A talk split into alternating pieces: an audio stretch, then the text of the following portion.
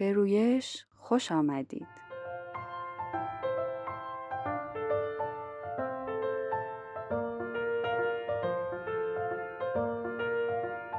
در رویش قرار کنار هم قد بکشیم و رشد کنیم و با رشد خودمون باعث رشد کودکمون، جامعهمون و دنیامون بشیم.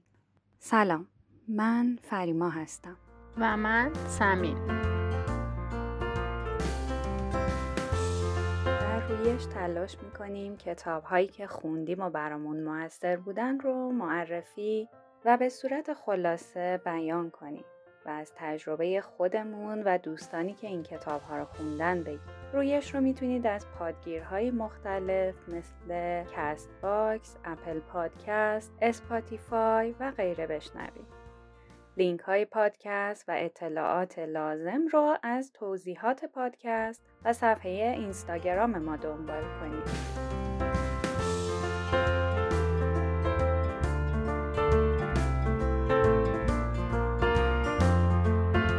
چیزی که میشنوید اپیزود ششم از فصل اول پادکست رویشه که در آبان ماه 1400 ضبط میشه.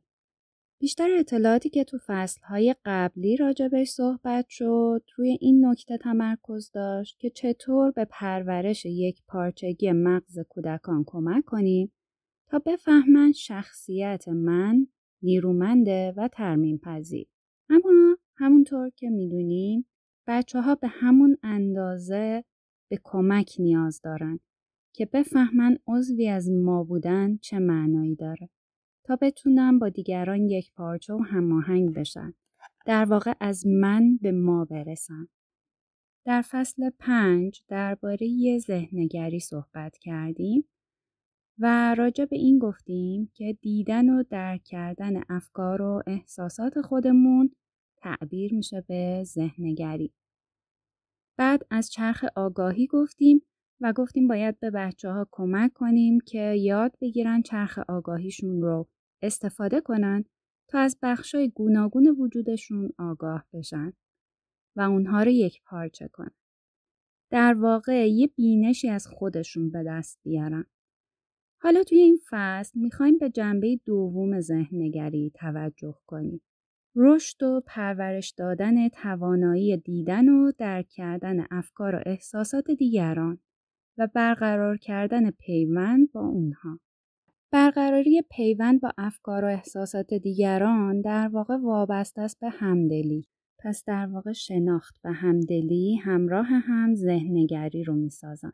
اگر ما می‌خوایم که بچه ها بتونن با دیگران تشریک مسایی کنن، با خواهر و برادرشون کنار بیان، درباره ترفندهای بازی با هم به توافق برسن و با دیگران یه ارتباط دو طرفه داشته باشند و احساسات اونها را هم در نظر بگیرن باید همزمان هم روی شناخت اونها از خودشون کار بکنیم و هم روی مهارت همدلیشون. تا حالا می‌دونستیم که مغز یه اندام اجتماعیه و ساخته شده برای برقراری ارتباط با دیگران مغز برای دریافت پیام های اجتماعمون طراحی شده. در واقع این پیام ها به نوبه خودشون تو دنیای درونی فرد هم تاثیر می‌ذارن. اونچه بین مغزهای افراد اتفاق میافته به اونجا که درون مغز هر فرد اتفاق میافته هم تاثیر زیادی می‌ذاره. مغز همواره به خاطر تعاملش با دیگران نوسازی میشه. عامل کلیدی توی سلامتی و شادی شخص صرف کردن توجه و محبتش برای خیر رسوندن به دیگرانه نه فقط تمرکز بر دقدقه های شخصی خودش. در واقع من با پیوسته و وابسته بودن به ماه که به یه درک از ارزش و شادی می‌رسه. مغز برای یک پارچگی میان فردی یعنی هماهنگی با دیگران طراحی و برنامه ریزی شده.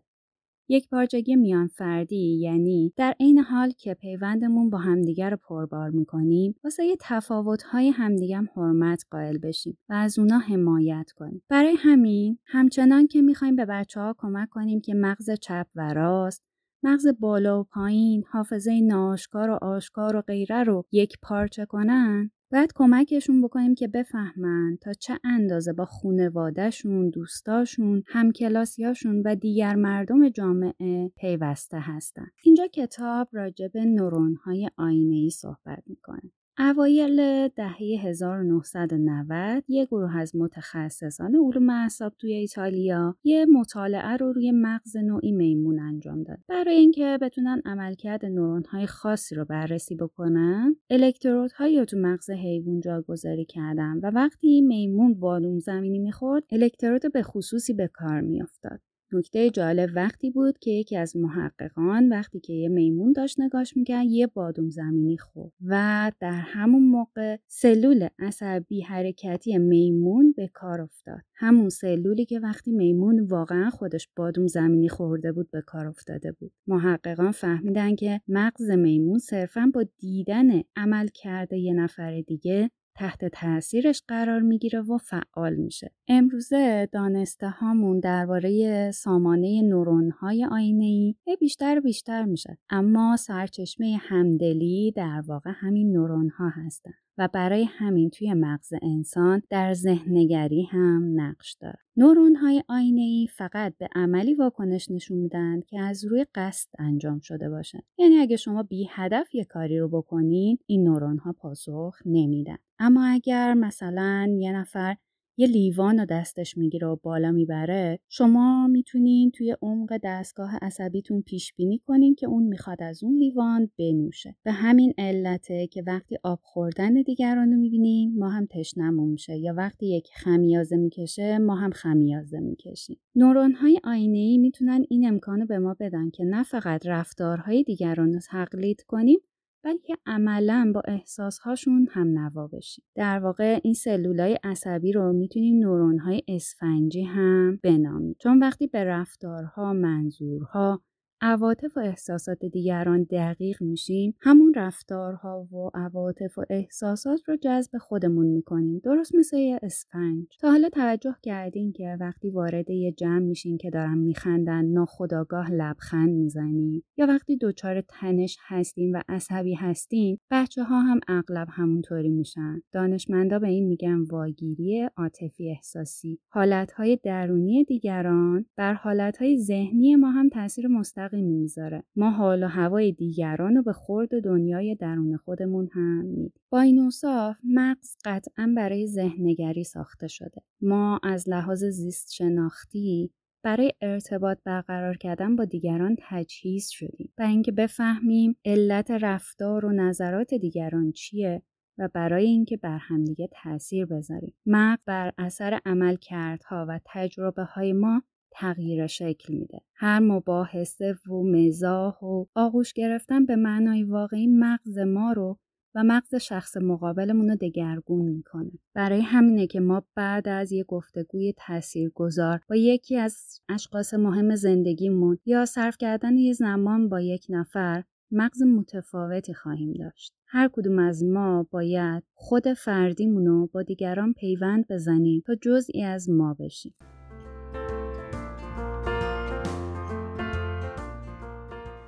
تمام اون چیزهایی که ما گفتیم چه کاربردی برای بچه هامون داره؟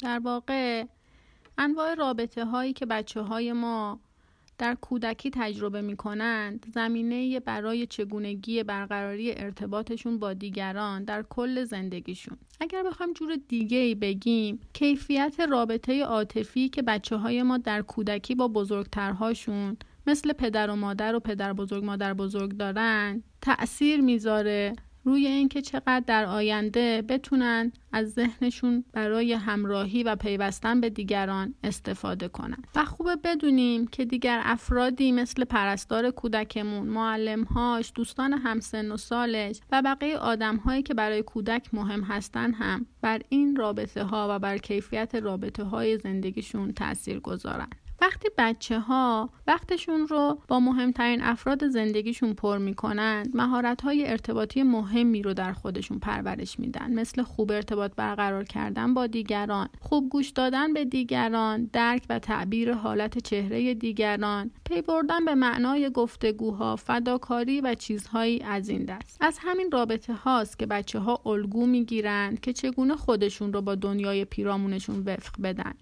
و چطور می‌تونن رابطه موفقی برقرار کنن. اونها یاد می‌گیرن که آیا می‌تونن به دیگران اعتماد کنن که نیازهاشون رو بفهمند و برآورده کنند آیا به قدر کافی با افراد نزدیکشون پیوند عاطفی دارن و از جانب اونها حمایت میشن که بتونن یک قدمی به جلو بردارن و دل و جرأتی به خرج بدن؟ و به طور خلاصه یاد می‌گیرن که آیا رابطه هاشون اونها رو با احساسی از تنهایی و نادیده گرفته شدن و استراب و سردرگمی به حال خودشون می‌ذاره؟ یا باعث میشه که احساس کنند که حسشون می‌کنند و درکشون می‌کنند و مورد حمایت هستند. نوزاد تازه به دنیا اومده ای رو در نظر بگیرین این نوزاد آماده است که با دیگران پیوند برقرار کنه. اما اگه دیگران کمتر با نیازهای اون هم نوا بشن و یا به عبارتی به نیازهای اون توجهی نکنن چه اتفاقی میفته اگر پدر و مادر در دسترس اون نباشن یا اون رو ترد کنن چی میشه؟ در این صورت یک احساس سردرگمی و آشفتگی در درون ذهن کودک نفوذ می‌کنه. و اگر فرصتی برای ایجاد رابطه صمیمانه با نزدیکانش نداشته باشه ممکنه این بچه وقتی بزرگ میشه توانایی ذهننگری نداشته باشه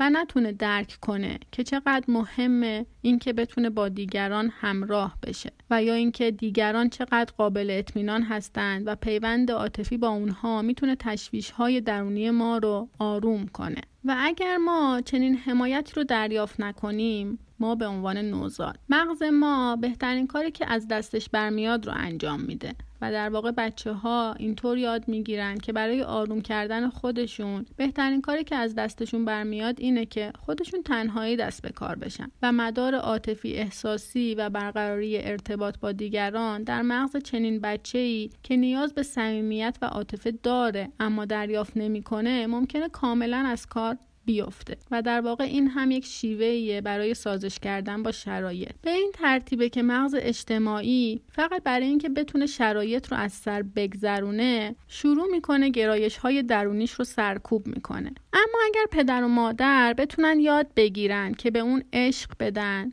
این عشق رو با دوام و با استمرار به اون ابراز کنند الگوی ذهنگری در بچه پرورش پیدا می‌کنه و اون می‌تونه توانایی های بالقوه رو که در ساختار مغزش برای برقراری ارتباط با دیگران نهادینه شده بود رو عملی کنه و به فعل در بیاره. فقط پدر و مادرها نیستن که راه و روش های سازش پذیری یا در واقع همون الگوهای ذهنی رو برای بچه ها ایجاد می‌کنن. بچه ما از دیگر بزرگترها هم یاد می‌گیره. مثلا یک معلم یا مربی که بر اهمیت همکاری و فداکاری تاکید می‌کنه. یا خاله و عمویی که بیش از حد منتقد و عیبجوه یا همکلاسی که مدام رقابت می‌کنه و همه چیز رو از دریچه رقابت در یک ارتباط نگاه می‌کنه. همه اینها می‌تونن روی فرزند ما تاثیر بذارند و همه اینها می‌تونه مغز کودک ما رو برای اون چیزی که کودک ما از یک رابطه احساس می‌کنه آماده می‌کنه. خوبه به یاد داشته باشیم که مغز ما با استفاده از تجربه ها یا تدایی هایی که در گذشته پی در پی رخ دادند می‌تونه پیش بینی کنه که قرار انتظار چه چیزی رو داشته باشه. وقتی که رابطه ها سرد باشن و افراد از همدیگه دور باشن بچه ما می‌تونه انتظار چه چیزی رو داشته باشه. یا اینکه وقتی که ببینه در رابطه ها فقط انتقاد و چشم با هم چشمیه این هم بر انتظار بچه ها از رابطه تاثیر می‌ذاره. و از اون طرف اگر کودک ما رابطه هایی رو تجربه کنه که پر از عشق و محبته در اون رابطه ها حمایت وجود داره. همین رابطه ها الگویی میشه برای روابط آینده اون روابطی که می‌تونه با دوستاش باشه با اعضای مختلف جامعه باشه و با همسر و فرزندانش باشه. و واقعا اقراق‌آمیز نیست اگر بگیم که نوع رابطه‌ای که ما با فرزندانمون داریم بر روی نسل بعد هم تاثیر می‌ذاره. اگر توجه کافی به فرزندانمون بدیم و به اونها با نوع رابطه‌ای که باهاشون برقرار می‌کنیم نشون بدیم که چه رابطه‌ای برای ما ارزشمنده و دوست داریم فرزندمون چه رابطه ای رو به هنجار و ارزشمند بمونه اینطوری می‌تونیم بر آینده دنیا تأثیر بذاریم. ما علاوه بر الگوسازی رابطه مناسب برای فرزندانمون باید اونها رو آماده کنیم که بتونن به دیگران بپیوندن و با اونها ارتباط برقرار کنن. صرف اینکه مغز ما برای برقرار کردن ارتباط با دیگران تجهیز و طراحی شده به این معنا نیست که بچه‌ای که به دنیا میاد توانایی ارتباط برقرار کردن با دیگران رو داره. درست مثل اینکه ما از بعد به تولد عضله داریم ولی این عضله ها ما رو قهرمان ورزشی نمی‌کنن بلکه ما باید مهارت اون ورزش رو یاد بگیریم و مدام اون رو تمرین کنیم. هر بچه هم وقتی که به دنیا میاد هنوز هیچ مهارتی برای ارتباط برقرار کردن با دیگران نداره و وقتی که به حرف زدن میفته بیشترین کلماتی که استفاده می‌کنه مال من و برای منه. و ما باید کم کم اونها رو آماده کنیم تا بتونن از مهارت ذهن نگریشون استفاده کنن. و مهارت هایی مثل شراکت با دیگران، گذشت، فداکاری و شنیدن دیگران رو یاد بگیرن. بچه ها در ابتدا بسیار خودمحور هستند و ما به عنوان پدر و مادر وظیفه داریم که کم کم اونها رو آماده کنیم تا بتونن هوش ارتباطیشون رو پرورش بدن و تمرین کنن تا در همین مسیر باقی بمونن. تا در چیزی مثلا حدود هفت سالگی بتونن خودشون را با خانواده یک پارچه ببینن. مثالی رو توی کتاب می‌زنه راجع به پسر چهار ساله‌ای به نام ایان که این کودک بسیار خجالتیه. مادر اون عکسای تولد رو که می‌بینه به این صورته که همه بچه ها دور میز جمع شدن ولی بچه اون جدا ایستاده و داره یه گوشه بقیه رو نگاه می‌کنه.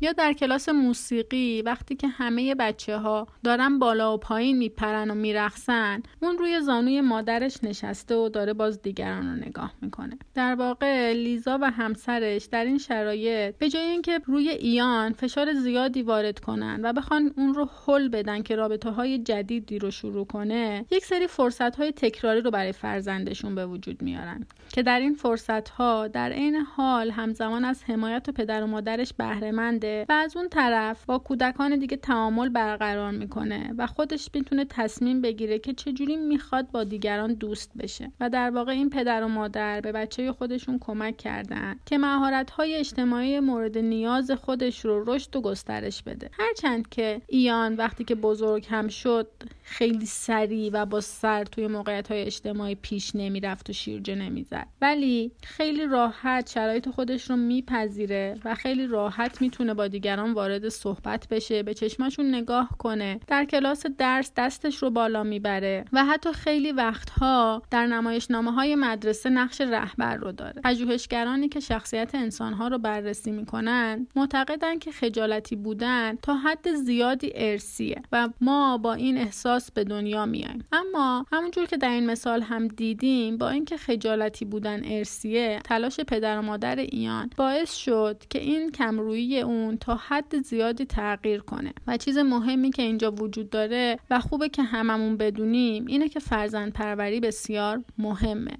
و می‌تونه حتی روی خلق و خوی ذاتی ما و یا همون چیزی که ما به ارث بردیم هم تاثیر بذاره. و اینجوریه که ما می‌تونیم جهان رو جای بهتری بکنیم و روی نسلهای بعدمون هم تاثیر بذاریم.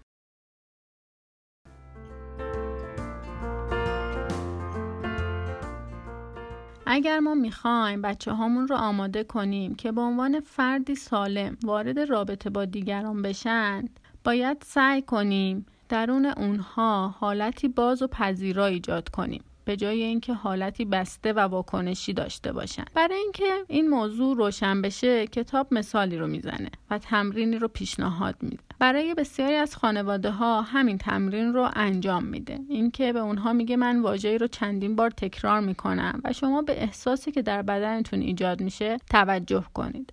اولین واژه‌ای که استفاده می‌کنه واژه نه که اون رو محکم و خشک و خشن هفت بار تکرار می‌کنه و میونه هر دو تا کلمه نه حدود دو ثانیه فاصله میده. سپس مقداری صبر می‌کنه و هفت بار کلمه بله رو به صورت واضح ملایم و مهربان بیان می‌کنه و بعد از مراجعه کنندگانش می‌خواد که اون احساسی رو که موقع شنیدن نه و اون احساسی که موقع شنیدن بله داشتن رو به یاد بیارن. و بیشتر اونها چیزی که بیان می‌کنند اینه که موقع شنیدن نه اون نه براشون احساس سرکوب کنندگی و عصبانی کنندگی داشته و انگار کسی داشته اونها رو میکوبیده و ساکت می‌کرده و یا با اونها با بیادبی صحبت می‌کرده. و برعکس موقع شنیدن بله احساس آرامش و امنیت خاطر و سباکی می‌کردن. حالا ببینیم این واکنشی بودن و پذیرا بودن چه تفاوتهایی با هم دیگه دارن. وقتی که ما در حالت واکنشی هستیم در واقع مثل این مونه که یک حالت جنگ و گریزی داریم و نمی‌تونیم در این شرایط با دیگران ارتباط باز و محبت آمیز برقرار کنیم. و دقیقا همون موقعیه که آمیگدال ما احساس خطر کرده و مغز طبقه پایین ما داره تصمیم می‌گیره و بدون اینکه لحظه ای فکر کنه واکنش نشون میده. و در واقع مثل اینکه ذهنمون در همون حالت واکنشیه که موقع نشنیدن داشتیم. در مقابل دیگران جبهه می‌گیریم. نمی‌تونیم باهاشون همراه بشیم. نمی‌تونیم شنونده خوبی برای اونها بشیم. حرفشون رو باور نمی کنیم نمی‌تونیم احساسات اونها رو در نظر بگیریم و بیطرفانه به حرفاشون گوش بدیم. و چیزهایی که میشنویم رو به گونه تحریف می‌کنیم که با ترس هامون جور در بیام اینجوریه که ما وارد حالت واکنشی میشیم و آماده جنگیدن و فرار کردن و یا میخکوب شدنیم. اما پذیرا بودن دسته متفاوتی از مدارهای عصبی رو در مغز ما فعال می‌کنه. دقیقا مثل همون موقع بله شنیدنه. در این زمان ها معمولا ما تجربه مثبتی رو داریم. راحتتر میخندیم فشار خون و ضربان قلبمون طبیعیه. خیلی راحت می‌تونیم طرف مقابلمون رو درک کنیم. خیلی باز و پذیراتریم به دیگران و در واقع مغز طبقه بالای ما داره کار می‌کنه و هم احساس امنیت خاطر داریم و هم می‌تونیم به طرف مقابلمون احساس دیده شدن و درک شدن بدیم. در ارتباط با بچه هامون اینکه بفهمیم اونها در حالت ذهنی واکنشی هستن و یا در حالت پذیرا می‌تونه بسیار زیاد به ما کمک کنه. وقتی که بچه چهار ساله ما دوست داره سوار تاپ بشه و قبول نمی‌کنه بیاد بریم خونه و ما داریم اونو به زور بغل می‌کنیم که به خونه ببریم وقت خوبی برای این نیست که اونجا راجع به احساسات صحبت کنیم یا وقتی که ناامید میشه چه کاری باید انجام بده. بلکه باید صبر کنیم تا اون آروم بشه به حالت پذیراتری در بیاد و اون وقت بشینیم و راجع به احساسات و نحوه رفتار اون صحبت کنیم. در مورد بچه 11 ساله هم که خیلی دوست داشته توی برنامه هنری شرکت کنه اما پذیرفته نشدم دقیقا همین اتفاق می‌تونه بیفته. اون لحظه اون در حالت واکنشیه و صحبت های ما رو خیلی خوب نمی‌تونه متوجه بشه. و در این زمان معمولا کارهایی مثل بغل کردن همدلی و اینجور چیزها تاثیر بسیار بیشتری داره. ما در واقع می‌خوایم به بچه هامون کمک کنیم که هرچه بیشتر پذیراتر بشن و به اونها کمک کنیم تا مهارت های ذهن بینی رو در خودشون رشد بدن.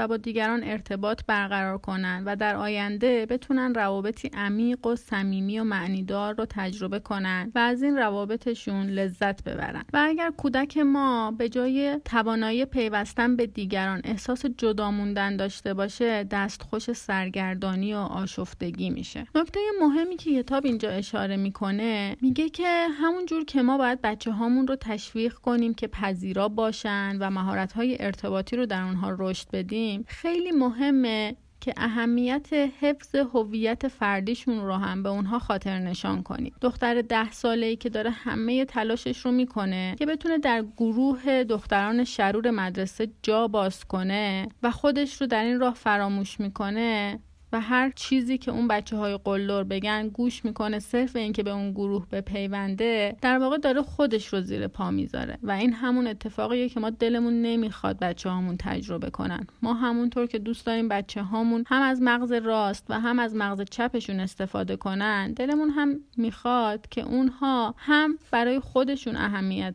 قائل باشن و هم به دور از خودخواهی با دیگران بتونن ارتباطات معناداری رو تجربه کنن. رابطی محیطی سالم که زیانی بهشون نزنه و برای این کار لازمه که مغزشون یک پارچه بشه تا بتونن از این رابطه ها لذت ببرن.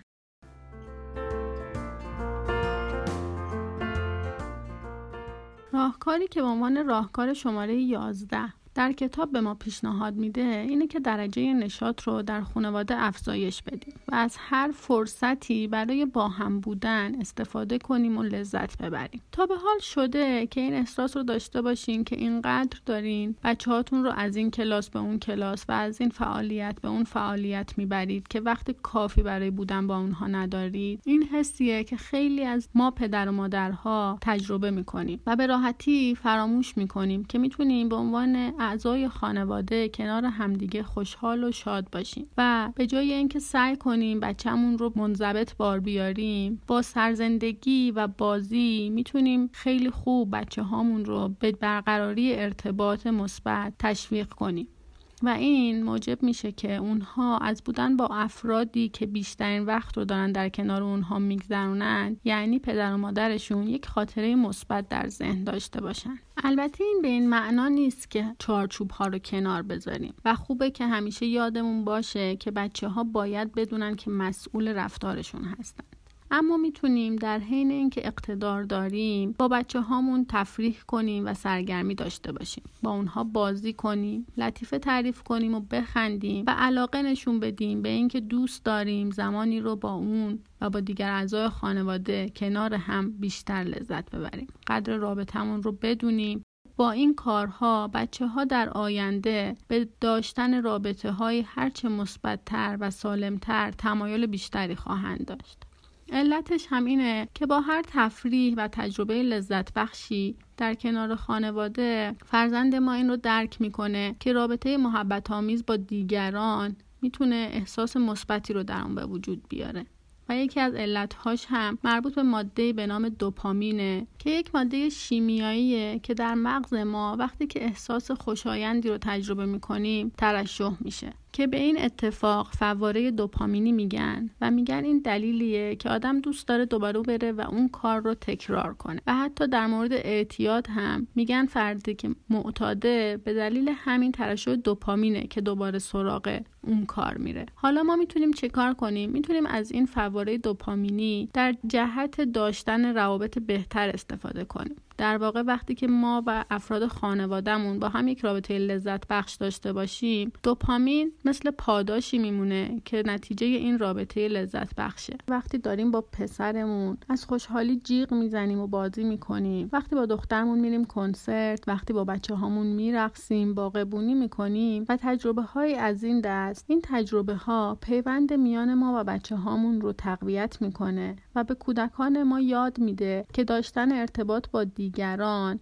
باعث میشه تایید و پاداش و رضایت خاطر نصیبشون بشه. پس بیایم سعی کنیم این تجربه ها رو ایجاد کنیم. از همین امروز بیایم و دسرمون رو زیر پتویی که اسمشو قلعه گذاشتیم بخوریم. با همدیگه یک فعالیت خانوادگی لذت بخش ترتیب بدیم. شروع کنیم به قصه ساختن. مثلا اینکه من یه قصه رو یه جمله رو میگم. به عنوان اولین جمله یک قصه. و بخوایم که بقیه هم جمله هایی رو در ادامه اون بگن تا در نهایت یک قصه خندهدار داشته باشیم و بتونیم حسابی بخندیم. بازی ها و فعالیت های این چنینی نه تنها نشاط خانواده ما رو بیشتر می‌کنه بلکه برای بچه ها تمرینیه تا بتونن در مقابل حوادث غیرقابل انتظار زندگیشون پذیرا باشن. لازم نیست که زمان این بازی ها مثل یک کلاس درس جدی برگزار بشه. بیایم نگاه کنیم هر جایی که می‌تونیم با خلاقیتمون با کارها و فکرهای تازه‌ای که به ذهنمون می‌رسه جریان دوپامین رو راه بندازیم. اصل عامل لذت در مورد روابط خواهر برادری هم صدق می‌کنه. تحقیقاتی که انجام شده نشون داده خواهر و برادرهایی که در کوچکی با همدیگه بیشتر تفریح کردن و بیشتر با هم لحظات لذت بخشی رو داشتن رابطه بهتری رو در بزرگسالی دارن. تعارض میان خواهر برادرها در بچگی یه چیز اجتناب ناپذیریه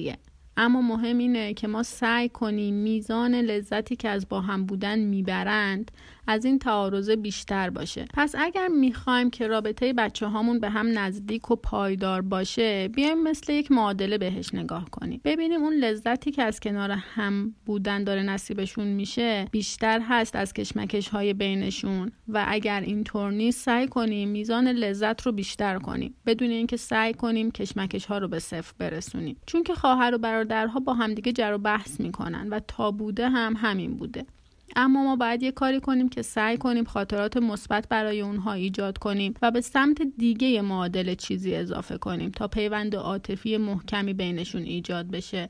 و رابطه که ما به این صورت پای گذاری می‌کنیم به احتمال زیاد در سراسر زندگیشون مستحکم باقی میمونه. بعضی از تفریح ها بین خواهر و برادرها خیلی به صورت طبیعی پیش میاد. اما ما هم می‌تونیم در این راستا کمک کنیم. مثلا به اونها یک دوربین فیلم برداری بدیم و بگیم با هم دیگه یک کاری انجام بدن یک فیلمی بسازن که پدر بزرگ و مادر بزرگشون رو قافل گیر کنند یا اینکه دوچرخه سواری خانوادگی راه بندازیم. پختن کیک و شیرینی آب بازی با همدیگه و هر چیزی که از این مدل کارهای لذت بخش و نشاط آور به ذهنمون می‌رسه رو با همدیگه انجام بدیم و به بچه هامون هم پیشنهاد بدیم تا لذت بردنشون در کنار همدیگه بیشتر و بیشتر بشه و باعث بشه که پیوند عاطفی محکمتری بینشون ساخته بشه. مثالی توی کتاب می‌زنه که مثال جالبیه. میگه فکر کنید که شما با فرزندتون به حمام رفتین.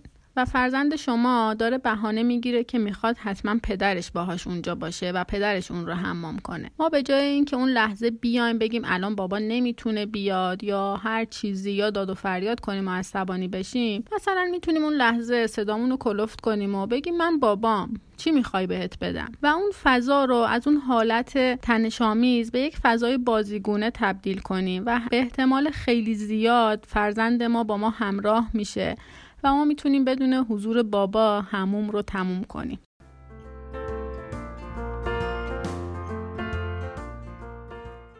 راهکار یک پارچه مغز شماره دوازده. وقتی به بچه ها ذهنگری رو یاد میدیم در واقع از لحظه های کشمکش بهره می‌بریم. و اونها رو به فرصتهایی برای یاد گرفتن، مهارت یافتن و رشد و تکامل مغز تبدیل می‌کنیم. اگر قرار باشه بچه ها با دیگران ارتباط داشته باشن، حتما با دعوا اختلاف نظر هم روبرو میشن. با این حال می‌تونیم بعضی مهارت های ذهن نگری رو یادشون بدیم. بهتره که اونا بدونن چطور یک کشمکش رو به یه روش سالم و سودبخش مدیریت کنن و وقتی در تعامل با دیگران اوضاع باب میلشون پیش نمیره چطور واکنش بدن؟ هر اختلاف نظر تازه فراتر از مشکلیه که فقط باید از سر بگذرونی بلکه یه فرصت براتون تا به بچه ها درس های مهمی در جهت شکوفا شدن بیاموزیم مدیریت یک کشمکش کار ساده ای نیست حتی برای بزرگترها. پس نباید از بچه هامون توقع زیادی داشته باشیم. حالا بیایم به سه تا از این مهارت های سازنده الگوی ذهنگری نگاه کنیم حتما این ماجرا به نظرتون آشناست که سر میز نشستین و دارین کار می‌کنین و دختر هفت سالتون پیشتون میاد با عصبانیت و خبر میده که برادرش همین الان به اون گفته احمق. شاید برای همه ما کار مشکلی باشه که اوضاع رو بتونیم از دید طرف مقابلمون ببینیم. ما معمولا همون چیزی رو می‌بینیم که دلمون می‌خواد ببینیم. اما هرچی بیشتر بتونیم از الگوی ذهنگریمون استفاده کنیم تا اتفاقات رو از دریچه چشم طرف مقابلم ببینیم می‌تونیم به روشی سالمتر کشمکش رو حل و فصل کنیم. یاد دادن این مهارت به بچه ها کار سختیه به خصوص اگه وسط یه جر و بحث داغ باشن. اما اگه خودمون آگاه باشیم به چیزی که به زبون میاریم فرصت خیلی خوبی داریم. مثلا ممکنه توی این موقعیت دلتون بخواد بگین خب تو با اون چی کار کرده بودی؟ مطمئنم که اون همینجوری به تو نگفته احمق. اما اگه بتونین خونسرد بمونید و آگاهانه بدونین که می‌خواین الان چی رو یاد بدین به بچه ها باب گفتگو رو می‌تونین جور دیگه ای باز کنید اول باید نشون بدید که از احساس دخترتون خبر دارید. اول ارتباط برقرار کنید بعد مسیر رو عوض کنید. وقتی که از احساساتش با خبر باشید حالت تدافعیش رو کم می‌کنید و اون آماده تره که بتونه احساس برادرش رو درک بکنه. اون وقت می‌تونید به هدفتون که ایجاد حس همدلیه نزدیکتر بشین میشه با ترک کردن سوالایی درباره اینکه فکر می‌کنی برادرت چه احساسی داره و چرا اونطوری واکنش نشون داده یه حس همدلی رو توی بچه ها پرورش بدید. برای توجه کردن به چیزی که تو ذهن دیگری میگذره ما نیاز داریم که نیمکره سمت راست مغزمون و مغز بالاییمون رو به کار بگیریم. هر دو اینها بخشهایی از مدار اجتماعی مغزمون هستن. این مدار به ما کمک می‌کنه که رابطه های پخته و رضایت بخشی داشته باشیم. قدم دوم اینه که ناگفته ها رو بشنوی. درباره گفتگوی غیر کلامی و هم نوا شدن با دیگران باید به بچه ها توضیح بدیم. باید بهشون یاد بدیم که به گفته های دیگران توجه داشته باشن. گوش ببین چی میگه. گفت دوست نداره با شیلنگ بهش آب بپاشن یه بخش مهم هم از برقراری رابطه با دیگران شنیدن چیزهایی که گفته نمیشن. معمولا بچه ها تو این زمینه به طور طبیعی مهارت ندارن. برای همینه که مثلا وقتی پسرتون رو سرزنش می‌کنین که چرا چوب شوراشو تو ماست خواهرش فرو کرده میگه اون خوشش میاد. ما داشتیم بازی می‌کردیم. نشونه های غیر کلامی گاهی بیشتر از واژه ها هدف و مقصود رو بیان بیان می‌کنن. پس لازمه به بچه هامون کمک کنیم نیم کره راست مغزشون رو به کار بگیرن. تا در درک کردن گفته های دیگران مهارت پیدا کنن. حتی اگه دیگران اصلا دهنشون رو باز نکنن و چیزی نگن از اونجایی که نورون های آینه ای توی مغز بچه ها در حال فعالیتن تنها چیزی که احتیاج دارن اینه که کمکشون کنیم اون چیزی که نورون های آینه ایشون درک می‌کنن و آشکارا ابراز کنن. مثلا وقتی پسرتون توی بازی فوتبال برنده شد شاید لازم باشه کمکش کنین توجه کنه که دوستش توی تیم مقابل نیاز به روحیه دادن داره. حتی اگه خودش بگه که اوضاع خوب می‌تونین اون رو متوجه زبان بدن و حالت چهره دوستش بکنی. اینکه شونه هاش افتاده سرش پایینه صورتش غمگینه و غیره. اگه به پسرتون کمک کنین که همین مشاهده های ساده رو انجام بده تواناییش تو ذهن نگری بالا میره و تمام عمرش می‌تونه ناگفته های دیگران رو درک کنه و با احساسهای اونها همدلی کنه. سومین قدم جبرانه. باید به بچه ها یاد بدیم بعد از یک کشمکش اوضاع رو دوباره درست کنن. عذرخواهی کردن می‌دونیم که خیلی مهمه و به بچه هامونم یاد میدیم. اما چیزی که اونها باید بفهمن اینه که عذرخواهی کردن تازه اول راهه.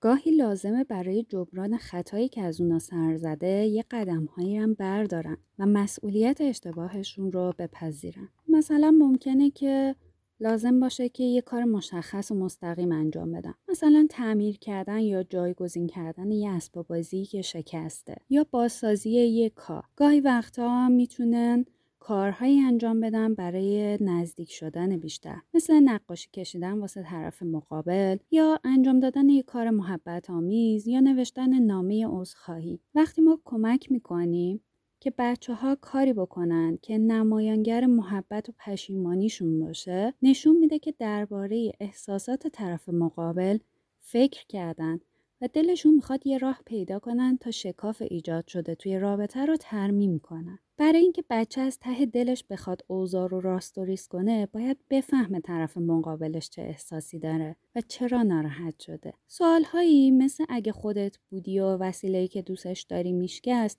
چه کاری خوشحالت می‌کرد می‌تونه خیلی کمک بکنه. اگه حالت دفاعی بچه هامون و اکراهی که از پذیرفتن مسئولیت اشتباهاتشون دارن رو بتونیم کنترل کنیم می‌تونیم کمکشون کنیم به دیگرانی که رنجیده شدن هم فکر بکنن. حالا می‌خوایم ببینیم که کودکانمون رو چطور یک پارچه مغز کنیم. یا چطور به بچه ها یاد بدیم که خودشون رو با دیگران یک پارچه کنن؟ ذهن نگری یعنی اینکه با ذهنمون نگاه کنیم. یعنی بتونیم احساسات دوستمون رو هم ببینیم. اینجا یه داستان داریم. درو با دوستش قرار بود بازی کنن. وقتی که به خونه برگشت به پدرش گفت سر اینکه تفنگ آبی جدید تیم دست کدومشون باشه؟ با هم بحثشون شده. آخر تصمیم گرفتن که نوبتی باش بازی کنند. اما درو هنوزم عصبانی بود. درو گفت که چون مهمون بوده انتظار داشته که تیم بذاره تفنگ آبی جدید اول دست اون باشه. پدر به حرفهای درو گوش داد و گفت که درکش می‌کنه. بعد پرسید فکر می‌کنی چرا تیم اونقدر دلش می‌خواست تفنگش دست خودش باشه؟ درو فکر کرد. و گفت چون جدید بود و خودشم هنوز باهاش بازی نکرده بود. در این لحظه درو از ذهن نگری استفاده کرد تا احساسات تیم رو درک کنه. حالا دیگه انقدرها هم عصبانی نبود. دفعه بعد که از دست کسی عصبانی هستی از ذهن نگری برای درک کردن احساسش استفاده کن. با این کار هر دوتون خیلی خوشحالتر و راضیتر میشین.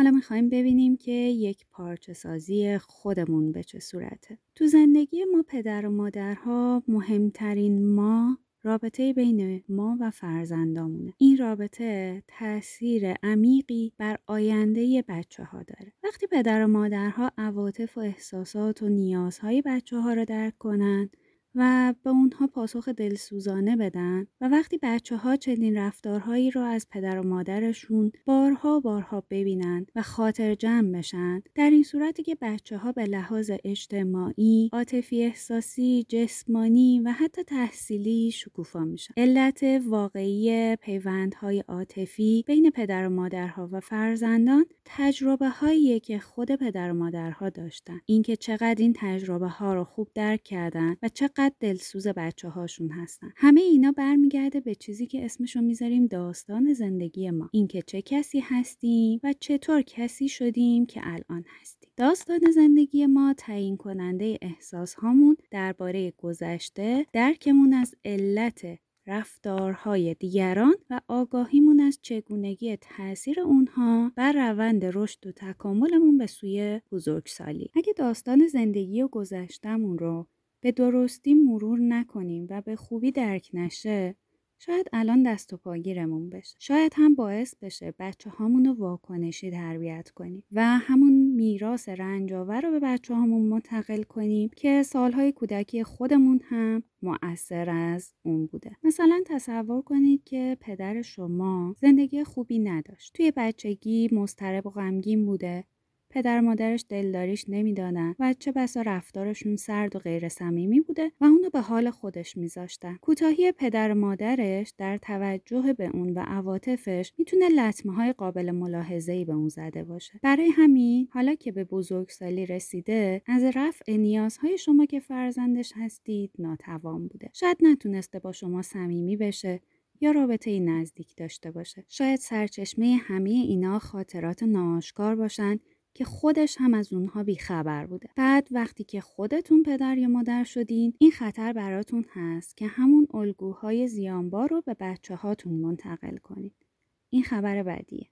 اما خبر خوبینه که اگه از تجربه هاتون درک درستی پیدا کنید و لطمه هایی که پدرتون دیده و محدودیت هایی که تو برقراری ارتباط با دیگران داره رو درک کنید می‌تونید چرخه چنین رنجی رو در هم بشکنید. می‌تونید آغازگر باشید بر تجربه های گذشتهتون و چگونگی تاثیر عمیقشون بر خودتون تعمق کنید. البته روش ساده تری هم می‌تونید انتخاب کنید. یعنی برای تربیت بچه هاتون دقیقا یه روش برعکس روش والدینتون رو انتخاب کنید. اما پیشنهاد نویسنده اینه که به جای این کار با دید باز روی این نکته فکر کنید که تجربه هایی که با پدر و مادرتون داشتید چطور تاثیر داشتن توی زندگیتون. شاید لازم باشه درباره خاطرات ناآشکارتون یه کاری بکنید.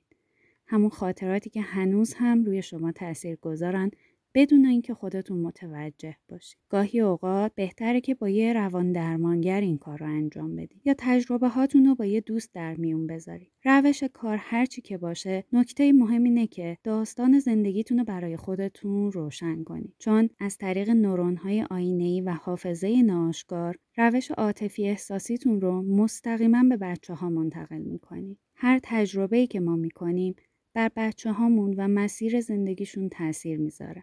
پس بد نیست تا یه سفر رو برای درک کردن داستان زندگی خودمون شروع کنیم و ادامه بدیم. تحقیقات نشون داده که حتی بزرگ سالانی که کودکیشون رو تو شرایط پایین تر از حد مطلوب گذروندن می‌تونن بچه هاشون رو از هر نظر به کارآمدی کسایی تربیت کنند که خانواده باثباتتر و با محبت تری داشتن. برای دست به کار شدن و منسجم کردن داستان زندگیتون هیچ وقت دیر نیست. و اگه این کار رو بکنید نتیجهش نصیب بچه ها میشه. ما اسیر تقدیری نیستیم که در سالهای ابتدایی زندگیمون رقم خورده. اگه گذشتمون رو خوب درک کنیم می‌تونیم خودمون از بند اسارتی رها کنیم که می‌تونه میراسی از رنج و ناامنی رو نسل به نسل منتقل کنه. حالا در عوض میراسی از عطوفت و عشق رو می‌تونیم برای بچه هامون فراهم کنیم. که شنیدین اپیزود ششم از فصل اول پادکست رویش بود که در آبان ماه 1400 ضبط شده. فصل ششم آخرین فصل کتاب The Whole Brain Child یا تربیت کودک برای مغزی یک پارچه بود. ما سعی کردیم خلاصه از این کتاب رو در هر اپیزود برای شما تعریف کنیم. در اپیزود بعدی که اپیزود پایانی این فصله قصد داریم همراه شما مروری بکنیم. به دستاوردهامون از این کتاب. ممنون میشیم اگر نکات جالب و جملات تاثیرگذاری که از این کتاب یاد گرفتین رو در قسمت کامنت ها یا در صفحه اینستاگراممون با ما به اشتراک بذارید. ضمنا برای ضبط اپیزود آخر حتما یک live در Clubhouse یا Castbox خواهیم داشت تا با هم درباره کتاب و دستاوردهامون بیشتر گفتگو کنیم. رویش رو می‌تونید از پادگیرهای مختلف مثل Castbox، Apple Podcast، Spotify و غیره بشنوید. لینک های پادکست و اطلاعات لازم رو از توضیحات پادکست و صفحه اینستاگرام ما دنبال کنید. در رویش تلاش می کنیم تا اثری هرچند کوچک در بهتر شدن دنیایی که در اون زندگی می کنیم داشته باشیم. قدردان همراهی شما هستیم.